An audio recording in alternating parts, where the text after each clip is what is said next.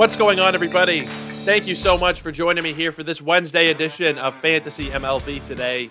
We are a sports ethos presentation, of course, and I'm your host, Joe Orico. You can find me over on Twitter at Joe Orico99 and also at Ethos Fantasy BB. Make sure you are checking out Ethos Fantasy BB if you haven't already. That is where you'll get all the new show links, articles, podcasts, polls, everything, everything that we got on the baseball side. That is the account once again, ETHOS Fantasy BB. Throw us a follow over there. And if you're not somebody who uses social media, sportsethos.com is where you'll get everything right from the source. I also will ask if you haven't done so already, subscribe to the podcast. I mean, I know a lot of people listen to the show every single day, but a lot of you aren't subscribers. A lot of you will find the show from a link from Twitter or it gets shared out or maybe it gets sent through a friend or whatever it is. But a lot of you who listen to the show, almost half of you aren't actually subscribed. So go ahead and hit that plus button if you're on Apple or hit the subscribe button on Spotify or whatever button it is on whatever other platform that you are using. And make sure you get the show into your feed every single day. Uh, it helps you out, makes it a lot easier and more convenient. You don't have to go searching through Twitter for links. And it helps me out because it just keeps the downloads coming in steadily every single day. So help us both out there with the subscription. And if you would be so kind, a rating and review would also go a long way here in helping the show grow. We have a fun guest coming on the show tomorrow. It's Mike Carter, who is our most common guest here on the show. I was taking a look at my spreadsheet yesterday, and it'll be Mike's sixth time on the program. We're going to be talking White Sox. We're going to do our White Sox preview. We were supposed to do the Milwaukee Brewers today with Zach Beck from the Dynasty Dugout, but we're going to push that one off to next week. The scheduling just didn't really work for today. So we're going to be taking care of that one next week, and there's a bunch of team previews over the next couple of weeks. I'm hoping to be done by the first week of March, and then you know every episode in March at that point is going to be we're looking at real drafts, we're looking at previews, we're looking at rankings. Um, so I want to get the, the team previews done by probably the first week of March, and there's probably going to be some weekend shows. The schedule will not be as it usually is leading up to the regular season. There might be a time where I don't do a show on a given day and I'll do three on the next day or something like that. Like it'll be a bit varied, the schedule, but there's going to be a hell of a lot of content. So make sure you guys are keeping up with everything we got going on. The best way to do that is on social media, of course, through Twitter. But let's start talking about the meat and potatoes, and that would be to start off today, Jorge Soler. Jorge Soler, this is a couple days old now, but we didn't get to it when it first happened. He signed with the San Francisco Giants a three year, $42 million deal. I like Jorge Soler, but I also think that he is a very, very risky player to invest in. Not, uh, not necessarily just from a real life point of view, but from a fantasy point of view as well. So Jorge Soler's ADP as of now is 163, and I am looking at just January drafts, and that's 15 team drafts where he's going to pick 163. If I go to 12 team drafts, it's 147. In that range, though, let's just generally say a 150. That's that's about where the price you're paying for Jorge Soler. I think it's a little pricey. I, I don't know that I have a lot of confidence in, first of all, his health. His health is something that has been on and off for his entire career. He's been playing since 2014, and he has played over 100 games four times one of them happened to be this year in a contract year where he hit 36 home runs. It's funny how that works sometimes, but he was able to stay on the field. He was DHing most of the time, 102 times as a DH, 32 times as a right fielder. My main concern isn't really the production because when Soler is out there, you know you're getting a good on base percentage, good walk rate. Those are always been there, always above 10% walk rate going back to 2016. You know you're getting, you know, probably 20 some odd homers, 70 runs, 70 ribbies, somewhere in that ballpark, assuming he's healthy. But you're also getting a zero in terms of steals, and you're getting a batting average that for his career is 243, and he's also put up seasons that are as low as 207. We've seen seasons that are in the 260s, but he's a very tough, uh, tough player to project batting average for because he's just kind of all over the place. The only thing you're really sure of is power. Power is the only thing that you know you're getting out of Jorge Soler, assuming that he is healthy, and that is again kind of been an iffy question these last couple years. He kind of alternates healthy and not healthy seasons. He's only played 162 games once, and I know most players don't do that anymore. But it just you're you're going to have to factor in missed time if you're taking Jorge Soler. Most likely, he's not going to be getting into more than 120 or so games. It then becomes well, do you want the production? Do you want what he is going to give you? If you are at a point of your draft where you need more power, where you need a little bit of a boost, you've taken some batting average slash stolen base guys, you've been pitching heavy, and you need a you need to add a power bat then I don't really have a massive problem with it. But if you're just looking for power, which is essentially what he gives you I feel like you can wait a little bit longer and you can still get that power. It's, you don't need to be paying a top 150, 140, 130. Who knows where it'll get to, but let's just call it like 140, 150 pick for pretty much just the power category. You want you want to wait even just 10 picks later, you get Jake Burger sitting right there who plays a more scarce position in third base and I think that you know the stat lines are going to probably be very similar. Uh, you know, you can keep going down the board and you can find guys like Vinny Pasquantino not going to be the exact same amount of power, but with a much higher batting average floor. You got Max Muncy going a pick 175. There is power that you can find later on in drafts. Rhys Hoskins. Uh, you know, I could just keep going down the list. You know, another risky guy, Eloy Jimenez, but Eloy is going about 100 picks later. So you, if you want just the power aspect of it, uh, you can wait on that. You don't need to be saying Jorge Soler is a top 150 player because of X, Y, and Z because he's not is really just the X there. There's only one thing, and it is the power. And if Jorge Soler, you know, he, he's kind of a volume guy. The years where he has been really productive, 2019 he played the 162 games, and it also happened to be you know the happy fun ball season. He had 48 homers, drove in 117. A lot of that is volume based, though. You know, in the seasons where he is playing over 100 games, especially recently, because he did it in 2015, he was still you know developing at that point. Whatever. But in the last five years, the three seasons where he's played over 100 games, those have been the productive ones. It's very simple, but it's just you know, basic math. If you're not playing enough, if you're not getting out there enough consistently, you're not going to have fantasy value.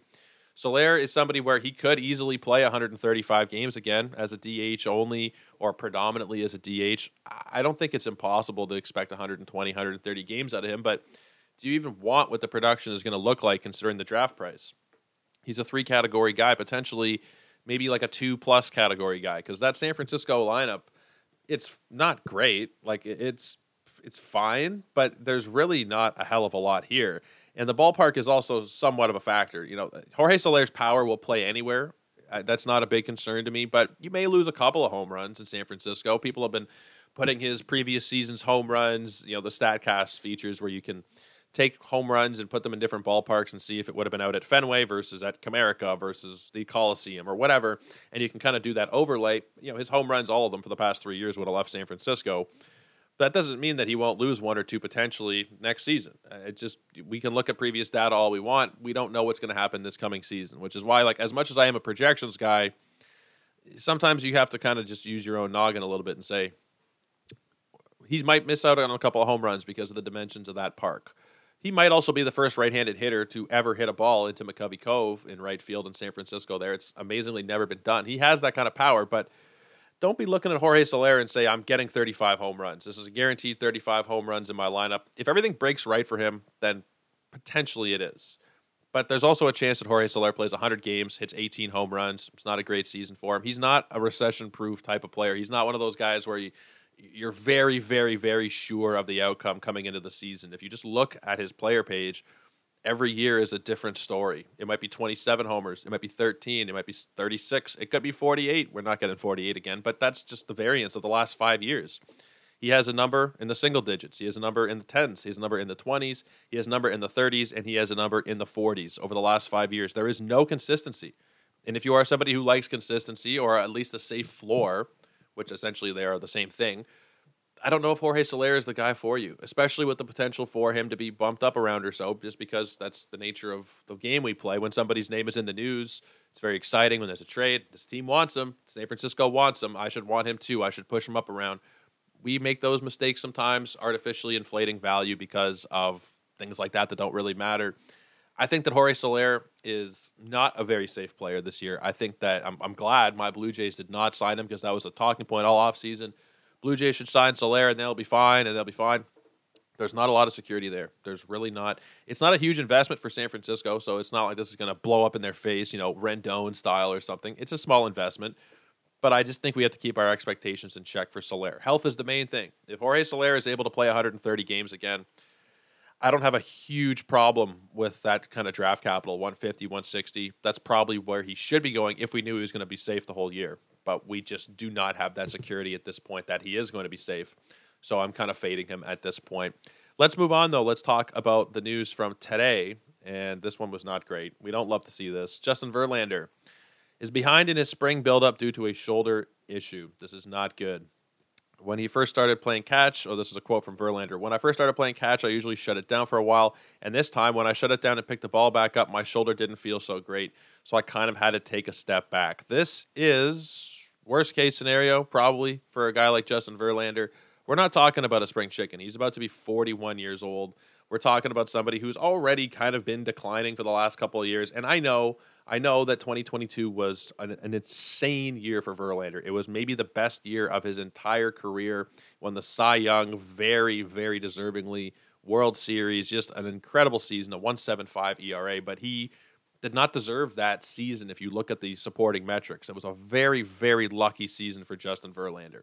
The strikeout rates have come down for him. He was stranding a lot of base runners. The BABIP was very low it was just not something that you can expect to carry over, and it didn't carry over into 2023. We saw fewer innings, we saw fewer strikeouts, we saw more walks, and we saw that ERA go up. And along with the ERA, we saw the supporting metrics all rise with it. You know, 322 ERA on the surface is really damn good. It's amazing. 322 ERA, there are not many players who are even capable of doing that. But the xFIP was 456, his FIP was 385, the xERA was 369, and his SIERA was 443 those and you're not familiar with those and i realize that sometimes i'll throw those out and some people might not be familiar those are era estimators based on various different factors some of them include statcast numbers some of them are more strikeout minus walk base, looking at home run totals. Uh, there's various different formulas that go into it. You can you can find them online. I'm not going to get into every single xfip formula. It would be, be here for all you know days and days on end talking about it. But essentially they just try and tell you is what you're seeing real? You know you see a 3 era if the SIERA's you know, 455, that 3 ERA is probably not terribly real or sustainable. And as Verlander gets older and that strikeout rate keeps dipping, and my God, has it ever dipped? If you look back to 2019 until now, we've gone from 35 to 33 to 27 to 21% on the strikeout rate. The walk rate has gone from 4.4 to 6.7 over the last couple years. It was fairly stable in the years before that. 4.4, 5, 4.8. His tenure in Houston was just absolutely absurd.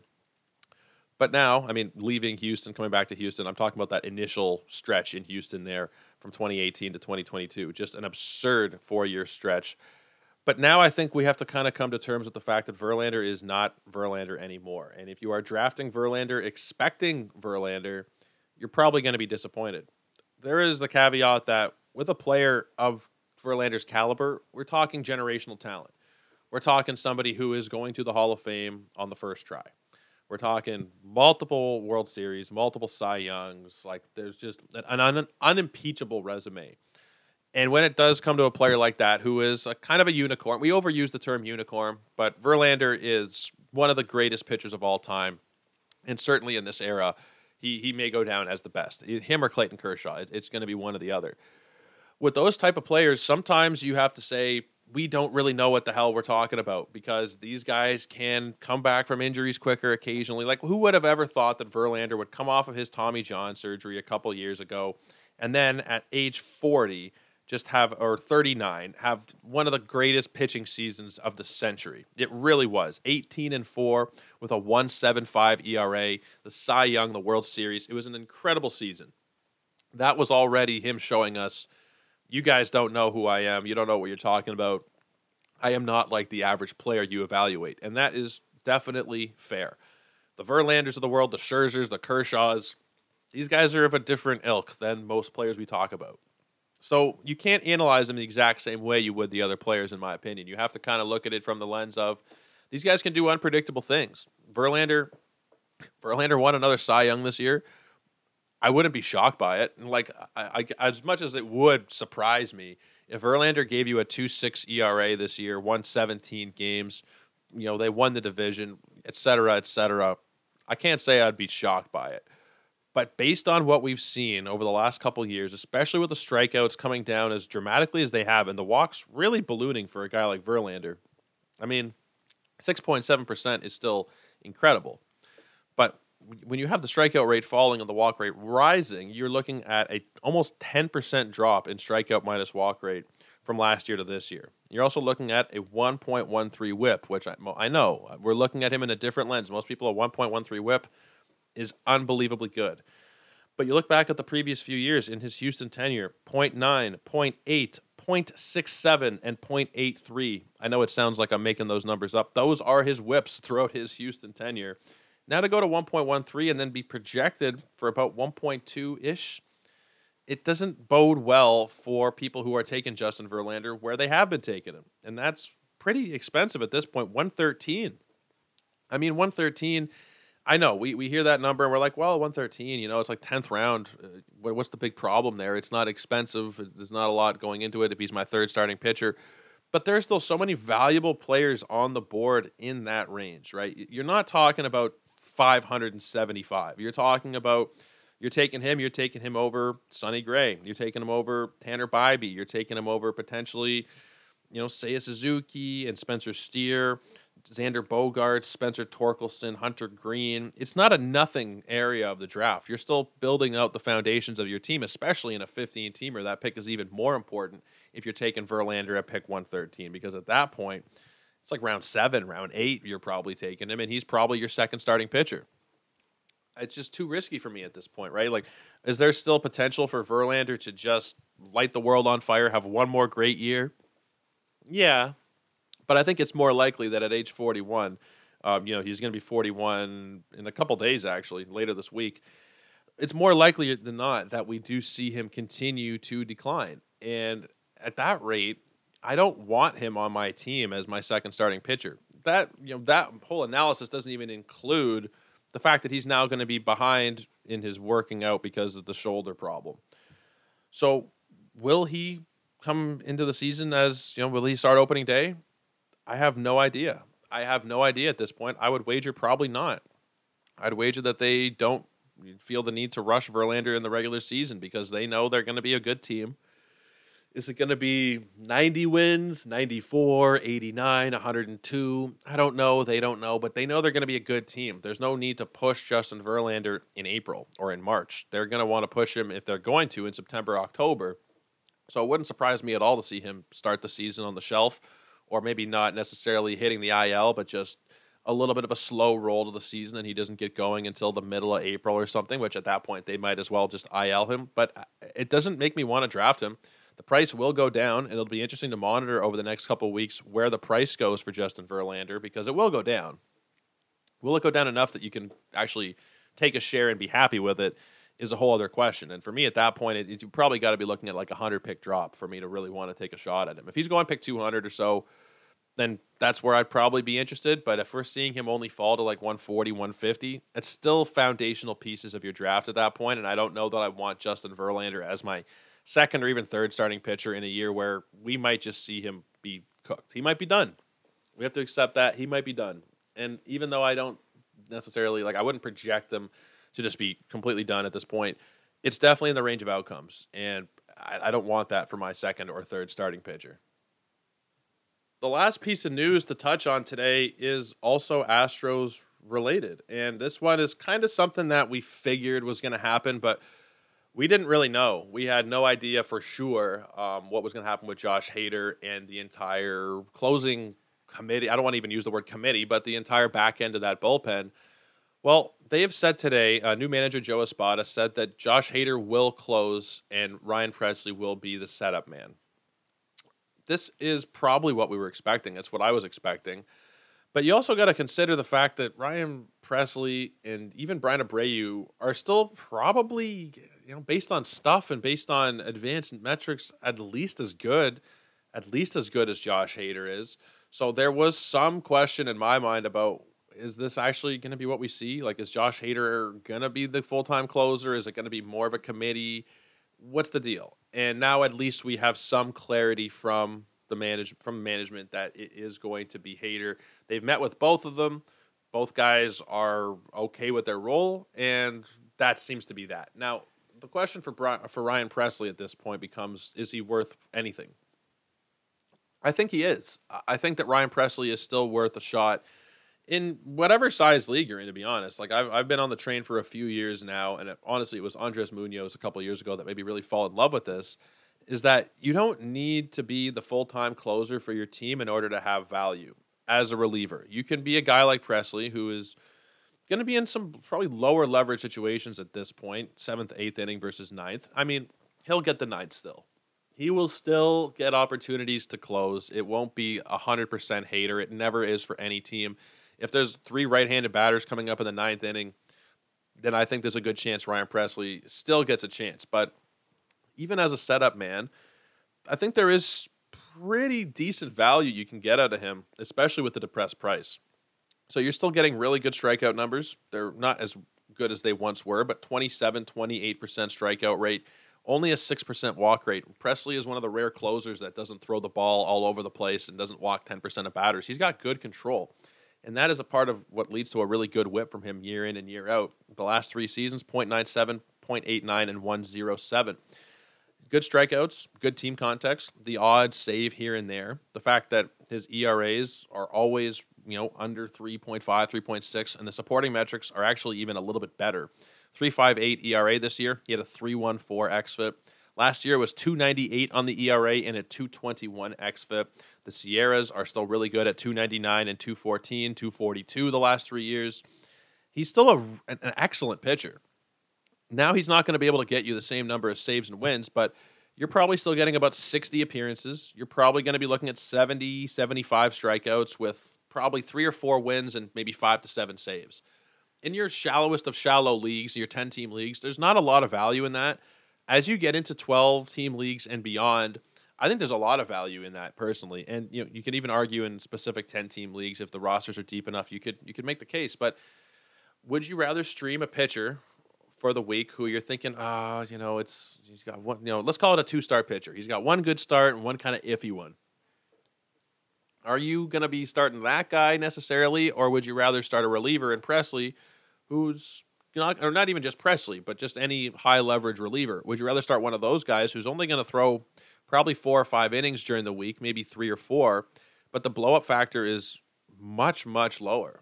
Brian Pressly pitching three random innings here and there I would argue has a much lower blow up factor than if you're going to two start, you know, Tyler Anderson or or whoever it is that you're picking up and hoping for one good start and one that's not so bad. Ryan Pressly or even Bryan Abreu are I think viable options in 12 team leagues because they can be somebody who is going to bring your ratios down consistently. Even if it's not going to be like low twos, if it's somewhere in the high twos, low threes, and that's five innings every week with seven strikeouts, the odd win and save, you'd be shocked at how much value there is in that type of player. You don't you don't think about it because in our brains, like relievers need to close in order to have fantasy value. If you're not getting saves, then they're wasting time, and that can be true, but it doesn't have to be true, especially when there's a high strikeout rate and great team context. And you get both of those with Ryan Pressly. His price before was obviously like if you took him there, then he's not living up to that top 100 ADP. His ADP for all of draft season right now is 146, and it has come down dramatically since Josh Hader signed. Now you're getting him in some drafts as late as 459. That is the maximum pick. If you look at the, the general scatter plot over the last few weeks, 220, 313, 312. You're seeing him go as high as I think what was it 130 115 uh, seems to be the highest that he's gone in the last couple of weeks that's still too high. Like that's for me. Like I just said, I wouldn't want to take Verlander because of risk and volume and whatnot. I can't justify taking Pressly, who's you know going to throw 60 innings this year in that spot, and there's not going to be a massive save opportunity for him. It's going to be five or seven. But his ADP, if you look at February drafts, and I'm currently looking at 12 teamers, he's going in 220. I picked 225. If you are looking at 15 teamers, he's going to pick 280.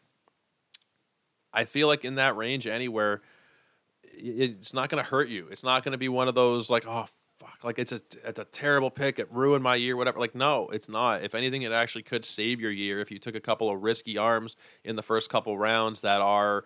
You know, you like the skills, but the ERA might not end up being what we hope. Like a Cole Ragans, as much as I like Cole Ragans, he might have a four seven ERA. You know, Tarik Skubal had a great second half last year. He could have a four three ERA, and we wouldn't be shocked by it. Taking a guy like Ryan Pressly, who can kind of stabilize the ratios while adding in extras. It's not just ratios. There's some strikeouts and there's potential for five categories there. Low level on the wins and saves, but still contributing everywhere. I think that that makes a lot of sense in quite a few different builds. I don't think there's any build that would preclude you from taking Ryan Pressly unless you've taken Hader and Williams and Jordan Romano and four other guys. Then I think that you don't need him. But I think a lot of cases he does make sense here as like a, a third or fourth relief pitcher to have. And in a draft champions, I mean, if something happens to Hader, it's right back to Pressly. So there's a lot of avenues for this to be a, a really nice pick, I think, uh, in the Ryan Pressly front. But that'll do it. That'll do it for us today. Like I said off the top, we are going to be joined by Mike Carter for the sixth time. Mike has been here six times uh, as of tomorrow. It's crazy to think about, but he's one of my best friends in the fantasy industry. It's always great to catch up with him. He's a great dude as well. If you've missed any of his work, then you're going to want to check out tomorrow's show as well. Um, White Sox preview, that one will be posted tomorrow evening, so be on the lookout for that one. There will also be a YouTube video, and I should remind you guys, I've been putting a lot of these podcasts out on YouTube. Now, when I do a solo show, I haven't been, but when I've been bringing on a guest, or even if I've done a solo mock drafts, those have all been put out on YouTube. Um, so go ahead and check those out over there. I'll tweet something out about the YouTube stuff today or tomorrow, just so more people can see the links. But a lot of people do like to consume stuff on the video side as well. So that's why I've been putting out more stuff on YouTube. The same content, just you know, across the multiple platforms. Nothing really different. The odd graphic or two but um, if you want to consume the video, that's YouTube and Sports Ethos on YouTube. And you can check me out if you have any questions, any whatever you got, questions, comments, concerns. Joe Orico99. That's my Twitter. And Ethos Fantasy BB is the company page. Guys, that'll do it. Again, tomorrow we are talking White Sox with Mike Carter. But until then, have a great night. We will see you tomorrow.